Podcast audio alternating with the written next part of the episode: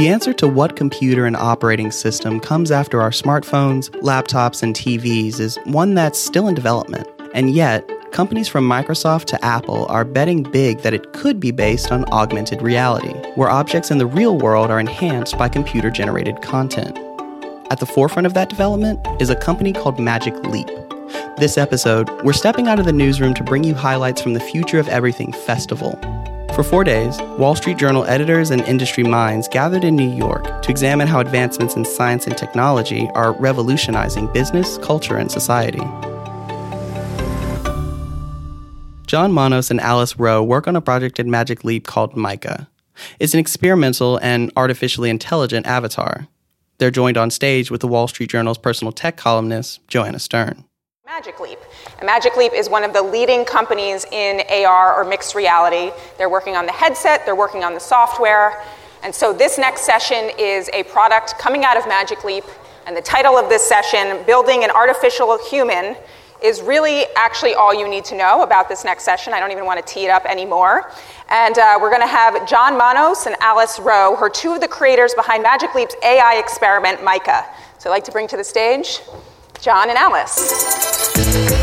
I'm actually going to go there. You guys go here.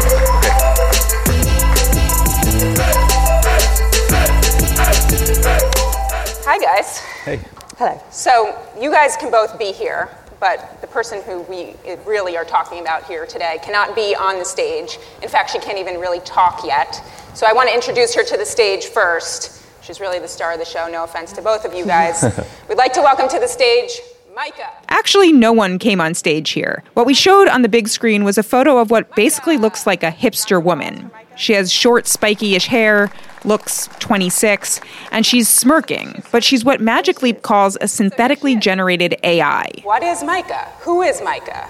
Is it a what? Is it a who? So I think it's important to first talk about Magic Leap a little bit because Mica is only possible as a result of the headset itself. So our founders basically emerged from biotech, aerospace, um, software, phys- physics, and, and they were looking for ways to come up with a very natural display system. Um, looking back in history, there's, there was basically there's different displays. Um, many of them tantamount to essentially like cell phone screens strapped to your eyes or whatnot. And they were trying to find ways to um, take the light that just enters your eye naturally and have right on top of that another signal that felt more natural um, than traditional digital media, and, and therefore make it biologically like sound and very like easy for you to take in. So um, they turned to this concept of this light field signal. So, and a light field basically describes all the light awash from any given point in space, which is nearly impossible to compute.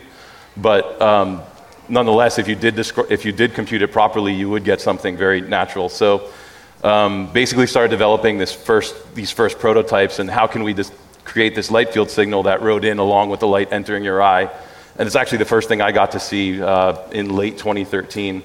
Uh, at that time, it was a very immobile prototype, um, something you kind of stick your head inside, akin to what you would do in like an optometrist's office.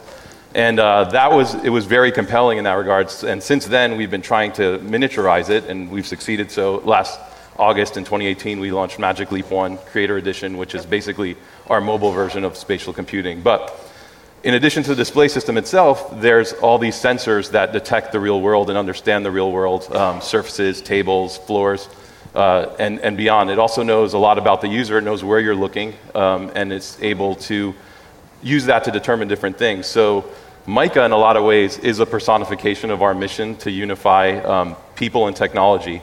Um, and so, since, since the device itself knows about the world and Mica knows where you are, she can interact with you in a very natural way.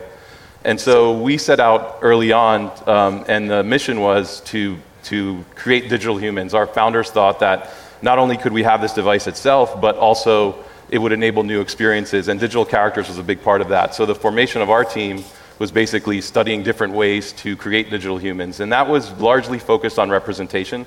To create a real, to create a digital person, you need to start from real people. You can't just start from thin air. So part of that was capture systems, and then um, there's this notion of un, the uncanny valley, which many of you may have heard about, but it's this idea that if you come up with a synthetic human, um, it's pretty revulsive to people unless you absolutely achieve a certain level of realism. On like the one end of the uncanny valley, you have a teddy bear or something anthropomorphic, and on the other end, you have a digital human. And the uncanny valley describes this deep chasm that as you approach um, this realism, that it's revulsive to people unless you absolutely nail it. So this was kind of our our big hurdle early on. Like, how do we get past this uncanny valley? And are you, so just so to talk quickly a little bit about Mica here. Mica's a digital human. You put on this headset, you see this person in your real world. And mm-hmm. to let everyone know, there's going to be a demo of Mica in the lab, and I suggest everyone check this out because we're going to talk about it here, but it is not going to do justice to how you feel and, and what you are doing when you're interacting with this. So are you guys have been working not on the headset though? You guys are like the parents of Mica. Did you guys? Yeah. I, I don't want to. Well, no, no. Firstly, no, we're not the parents of Mica. Um, How did you make that? No, let's a conversation in, off stage. Or, or never. But in terms of like who Mica is, she is a digital human that has collaboration at her core, not servitude. And that's really, really important. When I think about who Mica is, but most importantly, who she has the potential to become, because we're at the very beginning, right? I think that she is somebody who's not going to give you answers, but she'll help you ask better questions. And I've spent a lot of time with her. And the thing that I truly believe, having seen a lot of people interact with Mica, is that the way that we relate to Mica and to digital humans really, really matters because it impacts the way that we relate to each other. So it's so important to us that you don't consider her a virtual assistant. We want to rupture yeah, I wanted, so. I want to ask that because I asked, and we, we did a pre-call because I wanted to hear a little bit about Mica, and I, I asked about Mica being a personal assistant, and yeah. I mean, it honestly felt like one of you guys were going to fly to New York, punch me in the face because I mentioned her as a personal assistant. Yes. Why is she not a personal assistant? Why did you develop Mica not to be Alexa, not Yeah. to be Siri? Well, I'm so glad we almost proverbially punched you in the face so that you asked this question so directly so we can tell you. It's like, yeah, she's not a digital assistant because we believe that there are so many digital assistants and they are always gendered female by default. I mean, you can change it, but they're generally female. And this is because as a society, we're socially conditioned to expect women to perform these certain roles. Um, and we want that because we've been socialized to it. So we think it's normal, but actually we need to question why do we want that? And so for us, we need to rupture this kind of tradition of building these digital women that are designed to serve because it perpetuates really bad stereotypes, it creates binaries between the genders, and it doesn't build better futures. We're interested in the future, not what felt natural in the past and recreating it. So it's so important that Mica is active, positive, empowering. Yes, your question. No, no, no. The, Look, this you're on the stage. Take the Yeah. stage, right? So, I, I mean, why not then? When you were making Mica, you were starting from scratch. You're not, you know, it's not just a voice platform. It's not just an assistant you type to. Mm-hmm. Why not make Mica a man? I have thought about this, and when we talk about Mica and the way that Rony, who is everything to Magic Leap, CEO, founder, the way that he described Mica to me when he wanted me to work on the project was that she's somebody who will make connect us with the best parts of ourselves, who will kind of really be a powerful force for good in the world. And I was thinking, okay, so what? AI, these digital humans, they're just about to start getting way more interesting than arguably Siri or Alexa, and that's when we change the default to a man. No, that's like what happens in history all the time. Like coders were women to begin with. Uh, Coding was a women's job. People saw it as typing. Then when they realized it was interesting and compelling, they swapped it over to a male role, and now there's very few women coders, and we're sorting that out. So I think it's right that Mica right now presents as female because she's blooming wonderful. Hmm. And so, one thing, and you guys were all experienced Mica. Can actually everyone in the room experience Mica? That seems Yeah, like a lot of people. Well, go sign up as soon as not as soon as this session's over, but as soon as lunch break, go sign up.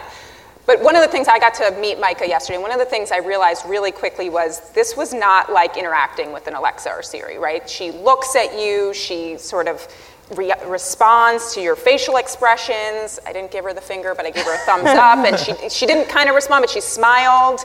What, and there's a lot of technology at play here, and let's What people saw here was, again, Mica's head. Her lips are pursed, and her hazel eyes are looking around the empty space she's digitally been placed in.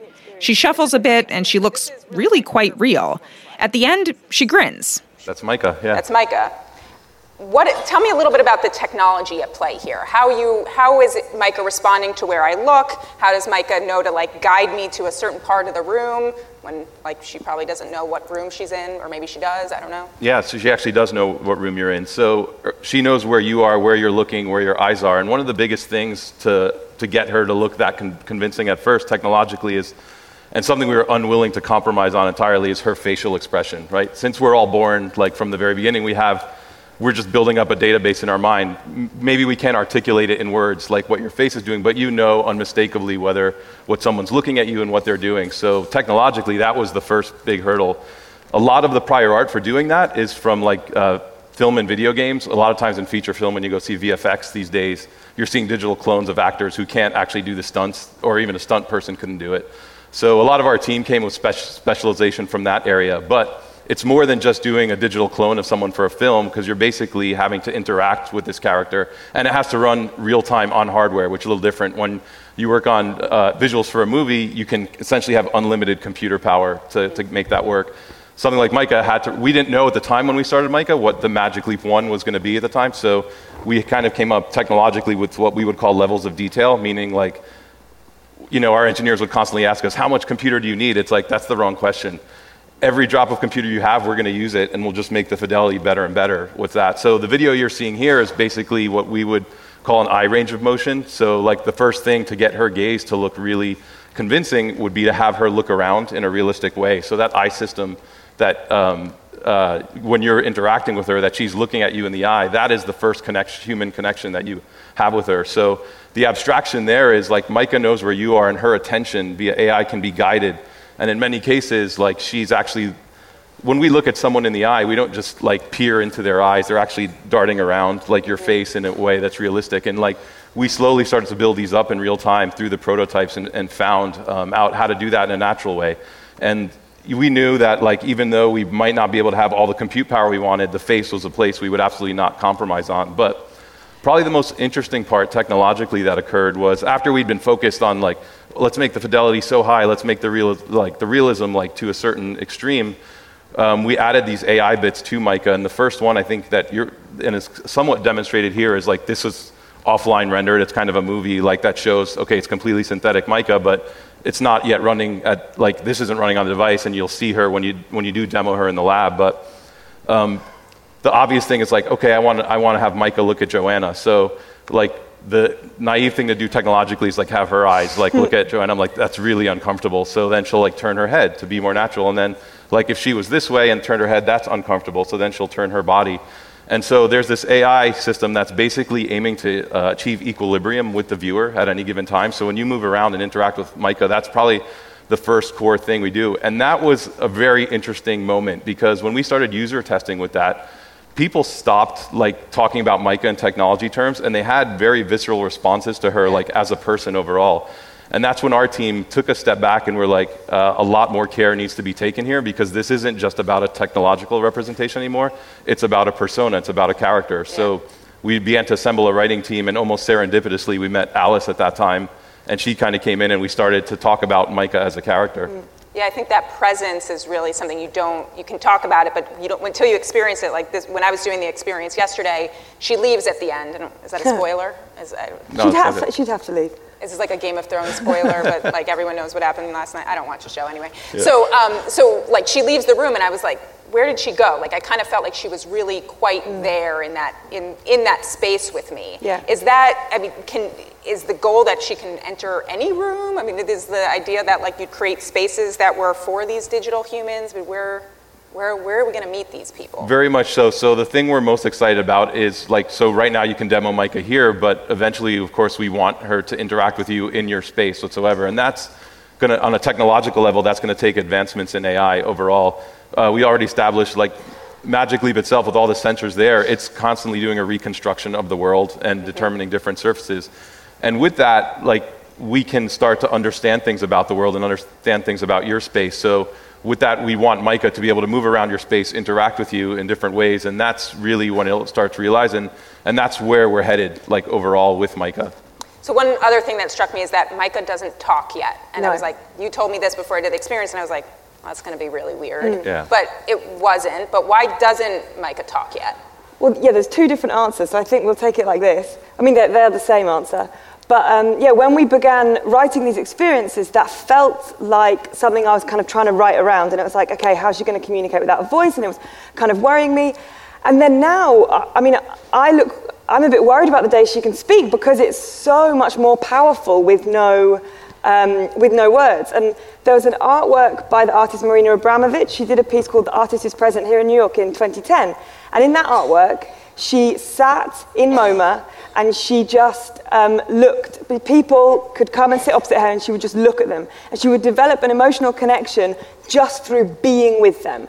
And that's what this is like. Mica doesn't have a voice yet, but she sure does. I'm, I'm turning American. She sure does create an emotional connection. And we've been saying like she doesn't have a voice, but she believes in the power of yours. So through these experiences, she wants you to use your voice in socially just ways, particularly in the Sundance piece. That was very prevalent. Um, but yeah, I don't feel like her not having a voice at the moment holds her back. But you probably want to speak to that. yeah, I mean, that. voice and language is something we're obviously very interested in, and we talked a little bit about this uncanniness, and like Yeah. our, our goal is to be like natural with with Mica, and like her visual expression is something we've invested a lot in, and we've also found to be quite engaging, like overall, and through user testing, they were you know that validated that. Um, so synthetic voice, which is often you might be referred to as text to speech, which is like text happens to be the main interface through all this stuff. It's like how do you take an arbitrary uh, like line of text and convert that to uh, synthetic audio? I mean, you could do pre-recorded audio, but that falls apart very quickly because you want Mica to be able to respond dynamically. So. This, that's growing very quickly, like technologically overall, but it's not quite at the level of visual fidelity yet. And if you had a mismatch between the two, it would kind of put you back in this uncanny Yeah. area. So most likely there's another branch of language, natural language processing, or the ability for a computer to understand what a user is saying. And, and that is advancing also very rapidly, and Mica will most likely understand sooner than she can speak, but we're interested in both of those things. I mean, so, and, and to that point, I wanted to talk a little bit about the shortcomings at this moment about uh, the headset. So it was re- there was a lot of presence, and I did feel like, wow, this thing really feels like it's in the room with me. I felt like I related to her. I didn't feel that uncanny valley thing where I felt really creepy. Like Cool. maybe it's That's the great. smile, how she smiles at you. You don't feel it. But there were a lot of things that, because of the headset, I felt like, oh, I'm in a virtual experience, right? One of them is the, the, the field of view, like her body kept getting cut off, or I would see through her, I would see, like, oh, there's an outlet on the wall. So, what are, and, and this has been part of the hype around Magic Leap, right? As, Yeah. as you started the session, talking about how Magic Leap is supposed to use these light fields, supposed to really be better than anything else out there. What is Magic Leap doing to really get to where the, the hype was? Yeah, I mean, so this is something that's under continual progression. To achieve something like Magic Leap, it's a synthesis of, you know, probably one of the trickiest bits is the optical engineering of it, but it's a synthesis of optical engineering, electrical engineering, software development, industrial design, all these pieces together. And ultimately, you have this system that's really running a real time way and drawing two eyes at multiple depths to feel this very natural element. It's a tremendous amount of technology, like assembled together to make that presence happen. Um, when you get all that right, um, you have this platform like Magic Leap, and it's, it's, a, it's a bit of a first of its kind. Or, and overall, we want to improve on that. And of course, to create a product, there's also a certain amount of time it takes to produce that properly. And there's very much aspects of it internally that we see advancements are, and we're very interested in getting past those or advancing those limitations overall. Mica pushes those the most, and I think one of the things our founders got right was it wasn't Magic Leap wasn't just a hardware company, and our group actually grew out of this. It was let's push experiences on the platform that um, really show what's possible and that weren't previously possible. So there's this kind of push pull that happens with engineering teams and us as content creators, and Mica was pushing those in a, in a big way. And could you see, I mean, maybe it works out for the hardware group. I'm sure you guys are hoping that, but could you see five years down the line, it doesn't, Mica is available on a HoloLens, Mica is available on some other hardware platform? Potentially, I think there's AI elements that, that are shareable across the ecosystem, and I think a rising tide could lift all boats in that area. Right now, we're focused, and it's, it's been such an aggressive optimization problem to get Mica running on the device itself, and that cer- certainly could be done for other hardware platforms, but right now we're focused on ours. Okay. I want to talk about a little bit about ethics and what you guys are thinking about as you're mm-hmm. developing Mica. So, like I said, I had this positive reaction to her yesterday, and I felt like I was already warming up and I was doing everything she told me to, right? And that gave me a little pause, like this human, not real human that I just met is telling me to hang things on the wall. What if she was telling me to do something bad or mm-hmm. I don't know, maybe this hanging this thing on the wall is actually not good for the world. Mm-hmm. I don't know. What, how do you think through this interaction and how do you think through especially the ethics as Yeah. every line of code that you make for Mica? Yeah. Well, as you said, like, as you said, Mica is only possible on a Magic Leap device, and so she shows what's possible technically, and you have to be so above the fray technically. And I want us to be, we all want us to be there socially as well. And so, with the kind of hanging of the frame and with her kind of guiding you through, it's like for us again that was a, it's a slight nod in terms of like she's not going to be switching up your music or switching on your lights but it's a collaboration. And so we're so excited about the social possibilities of developing relationships with ai that isn't about serving us or replacing us because it felt like those were the two main camps. But actually there's all this bit in between where digital humans could collaborate with us to make quite uh, dynamic and empowering social context in terms of like healthcare, education, culture. Like it's wide open. If we relate to her as somebody who can connect us with the best parts of ourselves, but she doesn't turn us into a master, we don't become, it's not about subservience. And it's very exciting, I think, socially. So is, is there someone involved in your group, though, that is a psychologist yes, or she's a... fantastic, isn't she? Joelle Zimmerman.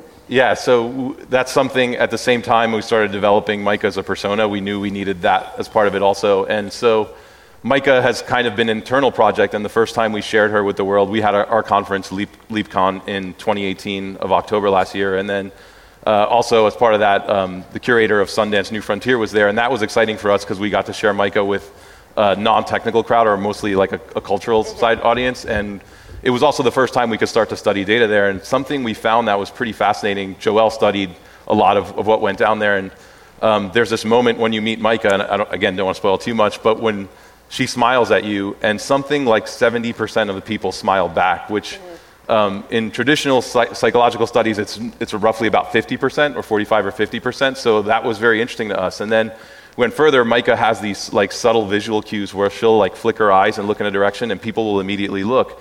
And this is something that suggests theory of mind or the belief that Mica has consciousness. She's completely synthetic. So, so that is something that requires very high ethics. And, and like, I think you touched on the exact subject. Like, this being is this synthetic being is asking me to do something, and with yeah. that comes great care. And we, we obviously that's something we're very sensitive to, and we'll continue to study over Did time. Did I smile and yesterday? And if I don't you know. don't smile, I you see. totally You're back. Well, I couldn't see you. You're I was looking in the back of your head. You're totally crazy if you don't smile. Is that But what you're telling me? This is why it's like a Rorschach test of some sort, right? Like Maybe.